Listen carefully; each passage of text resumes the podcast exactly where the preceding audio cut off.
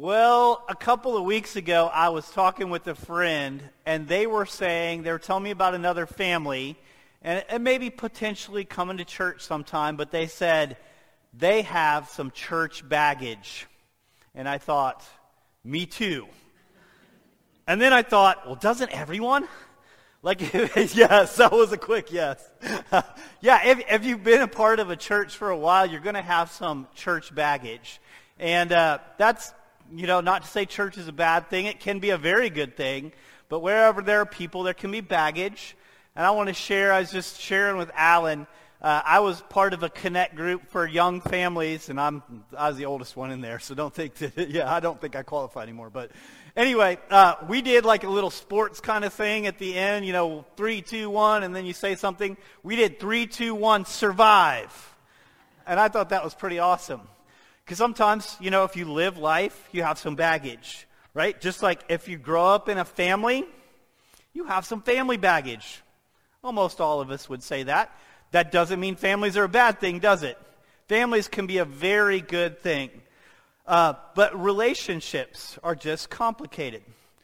Right now, Jenny, who is my wife, I'm going to say her name a couple of times. So my wife is named Jenny. So if you hear that name, that's who she is. That's, that's who it is, my wife. Uh, but she's reading a book right now that she's been telling me about called The Cost of Community. And I think that's a really great title, and the content is good because it's to say that relationships are important. Maybe we'd say essentially important, and they're costly. It's a both and because it's a it's I, I, would say mixed bag, but to be in a relationship is to sacrifice, it's to cost, to be a part of a church, a family. It's from other people that we experience our deepest wounds and most vexing frustrations. And it's through other people where we experience our most profound healings and greatest joy. So today, as we're looking at the scriptures and thinking about relationships, and we're in this series uh, called Reconcilable Differences, acknowledging that as people we have differences and, and, and there's reconciliation that needs to happen sometimes. We're going to look at a story that, that talks about some of the highs and the lows of real life relationships. Uh, so when we talk about Paul, Sometimes we call him the Apostle Paul. We are not just talking about an individual. Yes, Paul of Tarsus was an individual, but when we talk about Paul, we're talking about a whole team of people who worked with him. Uh, we, could, we could list loads of people that we know about who worked with Paul.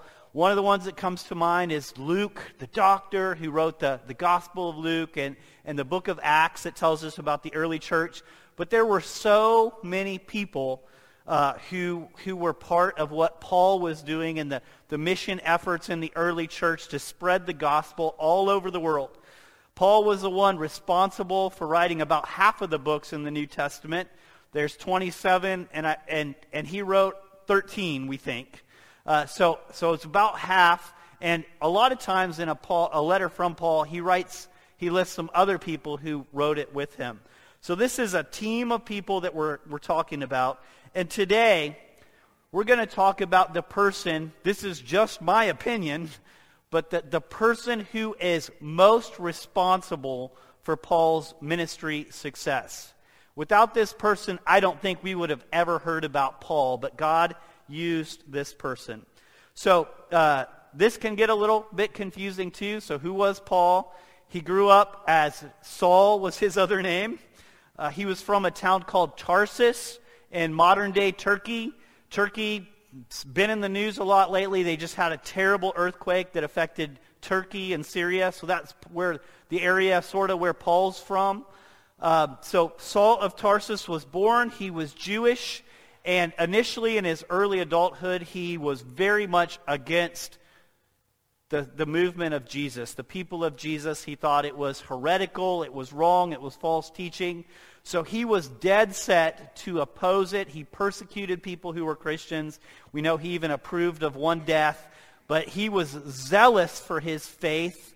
And we would say now, he would say later in his life, completely misguided as he was attacking Jesus. Uh, Jesus had already resurrected and ascended into heaven, so he wasn't around, but he was attacking the early church until he had an experience of Christ He had a vision, and his life was changed. Christ called him to into mission work. He became a, a Christian, a follower of Jesus.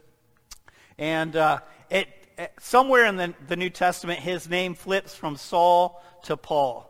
So you, we're going to see the name Saul a few times, but just to be clear, we're going to use Paul most of the time. So we'll say Saul slash Paul when we're reading, but that's, that's who he is. So we're going to start in Acts 9. This is 26 through 27 that we're reading. When Saul slash Paul came to Jerusalem, so this is after he'd had the experience with Christ. He's, he's become a follower. He has this calling from the resurrected Jesus. And he's coming to Jerusalem where the apostles, those, those people who had followed Jesus, were headquartered. He tried to join the disciples, but they were all afraid of him, not believing that Paul really was a disciple. But Barnabas took him and brought him to the apostles. He told them how Saul slash Paul, on his journey, had seen the Lord. Barnabas was a trusted leader. The apostles trusted Barnabas. They did not trust Paul. Barnabas was the one who took Paul in and said, I'm vouching for this guy. He had so much respect that they listened to him. He vouched for, for Paul, and uh, he was a really important early leader in the church. His name, just kind of a side note, his name was actually Joseph, but he went by Barnabas, which meant son of encouragement. Apparently, Barnabas was a really good encourager. He was respected, he was the encourager. So Barnabas, early on, he knew all the apostles. He was the one vouching for Paul. He was charged with leading a church in Antioch. Now, Antioch, Syria had what's probably the model church, the model congregation in the New Testament. With the way that Luke writes about Antioch in Acts, it just makes it seem like that is the best church that they had going on. And it had already started, and great things were happening. People were coming together. It was like the picture of reconciliation. People of different ethnicities from different places. There were different types of leaders there, and they were coming together. And it was this really amazing congregation where they were taking up collections and giving it to people who were so different. And there was all this, it just seemed like it was really going very well. And so Barnabas gets to go there. He, he becomes a leader, a teacher at Antioch and, uh, and things are going great. And then Barnabas makes a really curious decision. He doesn't just leave well enough alone, but he does this in Acts 11, 25 through 26. Then Barnabas went to Tarsus to look for, for Saul slash Paul. And when he found him, Barnabas brought Paul to Antioch. For a whole year, Barnabas and Saul slash Paul met with the church and taught great numbers of people. The disciples were first called Christians at Antioch. What was Paul doing in Tarsus? We don't really know. Uh, he had come to Christ. He met with the leaders in Jerusalem, and they welcomed him in after Barnabas intervened. But we know that this is, this is Paul's hometown. We don't know what he was doing with his faith. Was he pastoring? Was he? We don't know. But what we do know is Barnabas hunted him down and said, gave him this golden opportunity.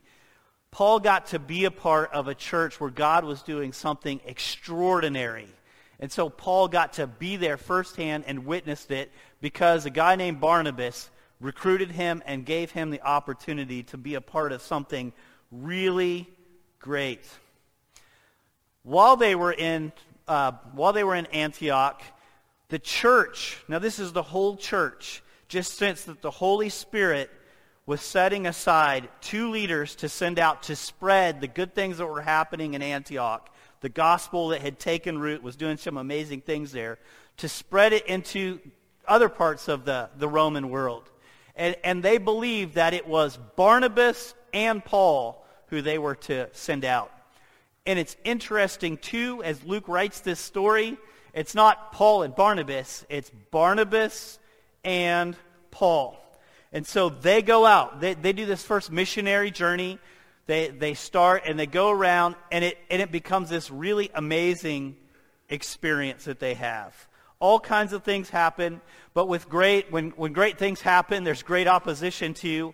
So they had to deal with all this opposition outside of the church, opposition in the church. There were people who were Christians, and they were saying that Paul and Barnabas were doing were out were wrong, and so they, there was there were these battles that they had, and and it all converged at this council at Jerusalem, where the disciples, the apostles, gathered together, and the, it was contentious. There were arguments, but in the end, the group went with they affirmed Paul and Barnabas and what they were doing. And so it was this great victory, this ministry that they had to the Gentiles, and it was with wind in their sails and affirmation from the apostles that Barnabas and Paul went back to Antioch to celebrate the great success of that first missionary journey, the great ways that they'd faced all this opposition and had overcome, and that they, they had been affirmed and endorsed by the apostles in Jerusalem.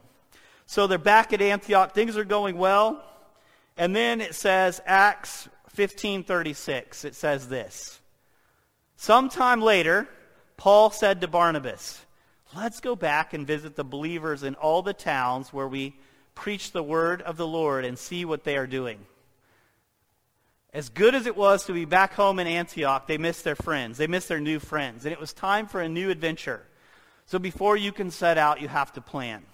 And this is, this is what happens in their planning when they're working out the details of going back on a second missionary journey. Acts 15, 37 through 39 tells us. Barnabas wanted to take John, also known as Mark, with them. And we're going to call him Mark. There are a lot of Johns, so we're just going to stick with Mark. This is the guy when Gospel of Mark's named after. So we're going to stick with Mark here. But Paul did not think it was wise to take Mark because Mark had deserted them in Pamphylia and had not continued with them in the work. They, this is Paul and Barnabas, had such a sharp disagreement that they parted company. Now, at this point, Barnabas takes Mark with him somewhere and disappears from the, the rest of the New Testament. We don't know in the narrative of the New Testament whatever happened to Barnabas. He's never to be heard from again. They had such a sharp disagreement that they parted company. Do you hear the pain in those words? Keep in mind, maybe uh, Luke knows Paul very well, but, but there's this. They, they had been the dream team. Paul and Barnabas were this dream team. They faced, as we said, opposition outside the church and inside. And they had all these experiences together. It was Barnabas who, who stood in the gap and, and vouched for Paul when other people wouldn't. Barnabas tracked him down to give him a shot. Barnabas had done all this, and they had always been this great team, and now here they are. They have a disagreement over whether or not Mark can come with them, and it's so sharp that they part company. Now that is really disappointing.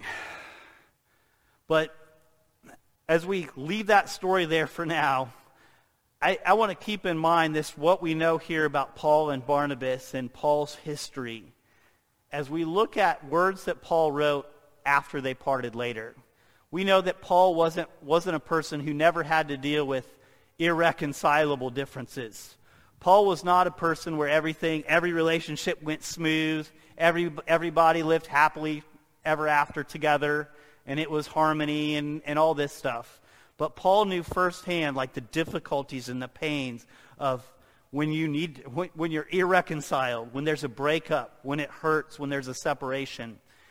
So with, with that in mind, again, we're going to look at words that Paul wrote years later to a group in Corinth. This is in 2 Corinthians 5, 17 through 19.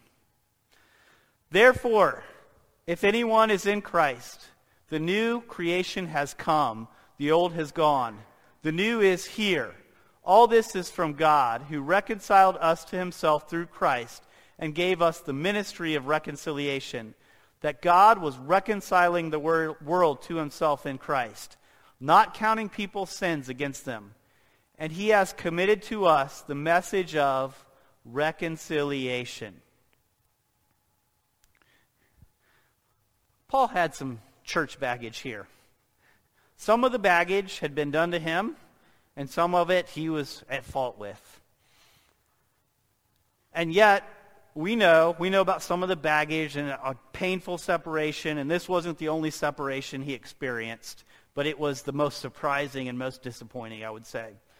But here in these three verses, we have a word for reconcile or reconciliation four times. I wonder if, as Paul wrote these words, if there were any thoughts of Barnabas flashing through his head and what had happened when he set out for that second missionary journey or with Mark or whatever. You wonder what he thought of in his personal life because Paul wasn't always able to stay reconciled with people. He knew how difficult it could be. And yet he said that not just he, but all of us who follow Christ – and by the way, if you are here and you're not a Christian, we're so grateful to have you here with us, and we hope that what you hear is, is helpful. We obviously believe in Jesus and hope you follow him, but just want to let you know we're glad to have you here. But Paul says, for all those who are Christians, disciples, followers of Christ, that we have the ministry of reconciliation and the message of reconciliation. Now, I think we know that probably just as a church overall, like in the United States, Christians don't always do great with this one, do we? Probably a lot of church baggage that's mentioned happens to do with our struggle in just doing this one. Like, do we have the message and ministry of reconciliation or not? Uh, because a lot of people have just had these experiences and just had these separations, had, had things happen, and it's been really difficult. And yet, here it is. So we're, we're, let's wrestle with this. Let's think with this. The message and ministry of reconciliation that we're charged with. So let's go to what Paul says next in 2 Corinthians 5 20 through 21. We are therefore Christ's ambassadors. That's kind of scary. Representing Christ? Wow. As though God were making his appeal through us. We implore you on Christ's behalf. Be reconciled to God. God made him who had no sin to be sin for us, so that in him we might become the righteousness of God. What do uh, ambassadors do? When you think of an ambassador, go ahead and yell it out. I like that, Mike. you are the no soup ambassador today, I think. Represent somebody. Yes, John. Represent somebody. John John, not John Mark, right? Ambassadors represent someone or something. Like in our language, in our culture, when we think of, I think of a, a country or maybe even a kingdom. Like the United Kingdom has a ambassador to the United States and to other parts of the world. But ambassadors represent one their home place, their kingdom, their country, their whatever. I think of even like recently I watched a Michael Jordan documentary and they were calling him the ambassador of basketball in America when he went other places. So an ambassador represents uh, can represent a lot of things to another place. So the ambassador from the United Kingdom is probably in Washington D.C. somewhere and is representing the United Kingdom with the United States. So ambassadors represent. Now, Jenny has, she's doing this Bible plan, and it's been good. Several people from the congregation are participating. It's a year long Bible plan, and there's even a podcast to listen to. Well, last, last Sunday, I was listening to Jenny's podcast, and on there, it's talking about Exodus, and the commentator made this, made this uh, comment. Because ambassadors, another way that we could say something that's similar to ambassadors in the scriptures would be priests in a lot of ways, because they're rep- priests represent between two parties. Like a priest in Israel represented God uh, to the people and the people to God. But anyway, this was the comment about the priests. God told them, that's the people of Israel who had just left slavery in Egypt. God sent Moses to deliver the people and he reminded the people, You're free. Remember that the Lord sets you free. God told the people of Israel they were a kingdom of priests. Priests are mediators. So if the Hebrew nation is a kingdom of priests, that means there has to be someone on the other side of them that needs to be connected with God through them. This is all a part of God's plan to use the Israelites and Jesus specifically as a way to connect himself to the other nations of the world who are not Israelites. So the priesthood is actually both an Old Testament and a New Testament idea. So uh, this was actually a commentary from Exodus 19.6, one of the Old Testament words. that says, You will be for me a kingdom of priests and a holy nation. These are the words you are to speak to the Israelites. And then later in the prophets, Isaiah said, And you will be called priests of the Lord. You will be named ministers of our God. It's in the New Testament too. Peter wrote in 1 Peter 2 9. But you are a chosen people, a royal priesthood, a holy nation, God's special possession, that you may declare the praises of him who called you out of darkness into his wonderful light. And then in the last book, Revelation references it a few times, but this is one in 510. You have made them, these are the followers of Christ, you have made them to be a kingdom and priests to serve our God, and they will reign on the earth. What did priests do? They made sacrifices on behalf of the community. They represented the people to God. They represented God to the people sometimes. And, and they were charged with uh, they were charged with reconciliation in the offerings. They were trying to be the mediators, is another word. A mediator, a lot of times, is, is appointed to try to bring reconciliation between two parties who are separated in some way. And the calling of a priest is not just horizontal. When it talks about being priests. And in the Protestant church, we talk about the priesthood of all the believers. So a pastor like me is not exclusively a priest. John's a priest. So his words are, and Mike's a priest, and Peggy's a priest. That we're all priests. There's this priesthood of believers. So the calling is not just vertical for a, pr- a priest to have a vertical relationship with God, but it's horizontal too. It's, it's representing the people. It's caring about the people. Uh, so horizontal and vertical. One of the one of the teachings of that is that we go go to God not just for ourselves but for other people. We go to God for the other people who God so loves. The message of the cross is a message of reconciliation. It's vertical, God and, and us, and horizontal with man too, with people. The message of the cross is a, is a horizontal and a vertical reconciliation. Reconciliation that we need with other people, because that's really important, and that, that with God as well. When, when you think about this calling, this calling to be a priest, this calling to be an ambassador, do you feel unworthy of that task? Yes, I see one. I do. I know, I, I, know I am, I feel very unworthy. And I think that if we were to go back to it, I think maybe Paul would have felt unworthy too in a lot of ways. I mean, he couldn't stay reconciled with Barnabas. Who couldn't stay reconciled with Barnabas? Everybody loved him. He was the son of encouragement. But he didn't always. He struggled with it too. I, I don't think that he was, he, per, he had it perfect. I think maybe other people have have struggled with unworthiness. Uh, I was reading about Aaron the priest. Aaron the priest, the first priest that was really appointed in Israel. And he started by when Moses went up the mountain, he made a golden calf for the people to worship. And then he lied about it to Moses. He just said he threw stuff in the fire and out came a calf. Now that doesn't sound like a person really worthy of priesthood either, do you think? But, but what if, what if as we think about it,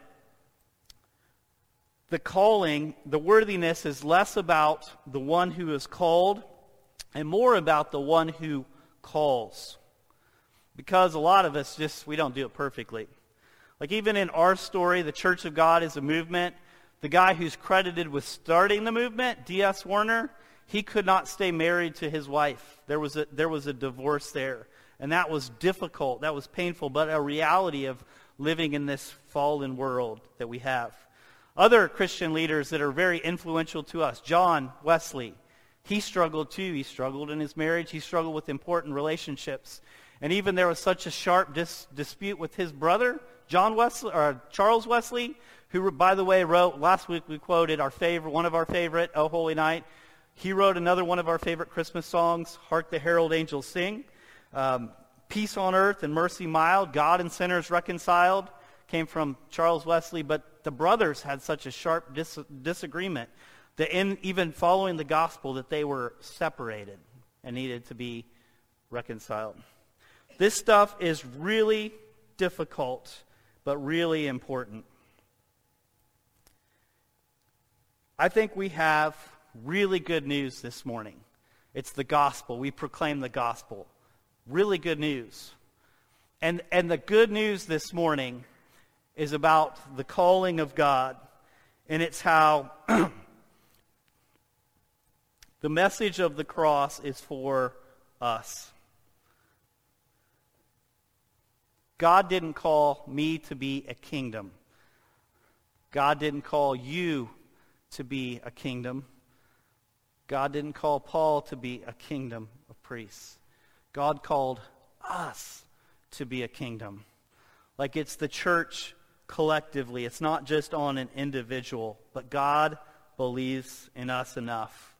So whatever kind of baggage we have, together we may have some, but we can declare. God calls us to be the kingdom of priests, and we can declare what Paul said be reconciled to God. Even as we struggle with it, maybe in our relationship with God and our relationship with other people. But that's the message and the, and the ministry we have. So since you're part of the kingdom of priests with me, let's make that declaration be reconciled with God. Ready? On three, three, two, one. Be reconciled to God. Let's say it again. Three, two, one. Be reconciled to God. That's the message. So, uh, last week I'll have to tell you, I started off just not feeling good at all. And we talked about at the beginning how you can we get church baggage. We just get baggage from people. We get baggage from life. But I'll have to say that it was in church settings with people from this congregation where I would, I would go to these groups and I felt like I had absolutely nothing to give but maybe everybody in that group would be a priest to me. Yeah, sometimes you think maybe the pastor is supposed to be the priest, but that is not the New Testament model. It's that we're priests together. And so I got to experience some of the healing nature of the church just by some of the, the brothers that I was around uh, being priests and talking about what God had said to them. And what God had said to them was said through them to me to get through. And it was really good news and really helpful to me to, to experience the, the gospel, the good news. God uses other people. So uh, at the, as we close out here, near the beginning we said we don't know what exactly happened to Paul and Barnabas after the split. After they had such a sharp disagreement, they parted. We don't know exactly what happened to them, but we do know that there is a little more to the story, fortunately. Near the end of his life, the Apostle Paul uh, was mostly alone. He had only Luke with him, loyal Luke, the wonderful doctor. And he wrote a letter because he needed some other people around him. So he wrote it to one of his dear brothers, Timothy, who he considered as a son in the faith. And so he wrote this letter. We think it's his last New Testament letter. And he gives this letter to Timothy. But he didn't just want Timothy to come. Listen to what it says in 2 Timothy 4:11. One other person, get Mark and bring him with you. Now that's the gospel. We don't know how Paul and Mark reconciled, but we know that they did, and we know who gets the glory for that. The message of the cross. Will you pray with me? This is the Lord's Prayer, and if you want to voice it with me, love to have you. This is how Jesus taught us to pray. Our Father in heaven, holy is your name. Your kingdom come. Your will be done on earth as it is in heaven. Give us this day our daily bread, and forgive us our debts as we forgive our debtors. And lead us not into temptation, but deliver us from evil. For yours is the kingdom and the power and the glory forever. Amen.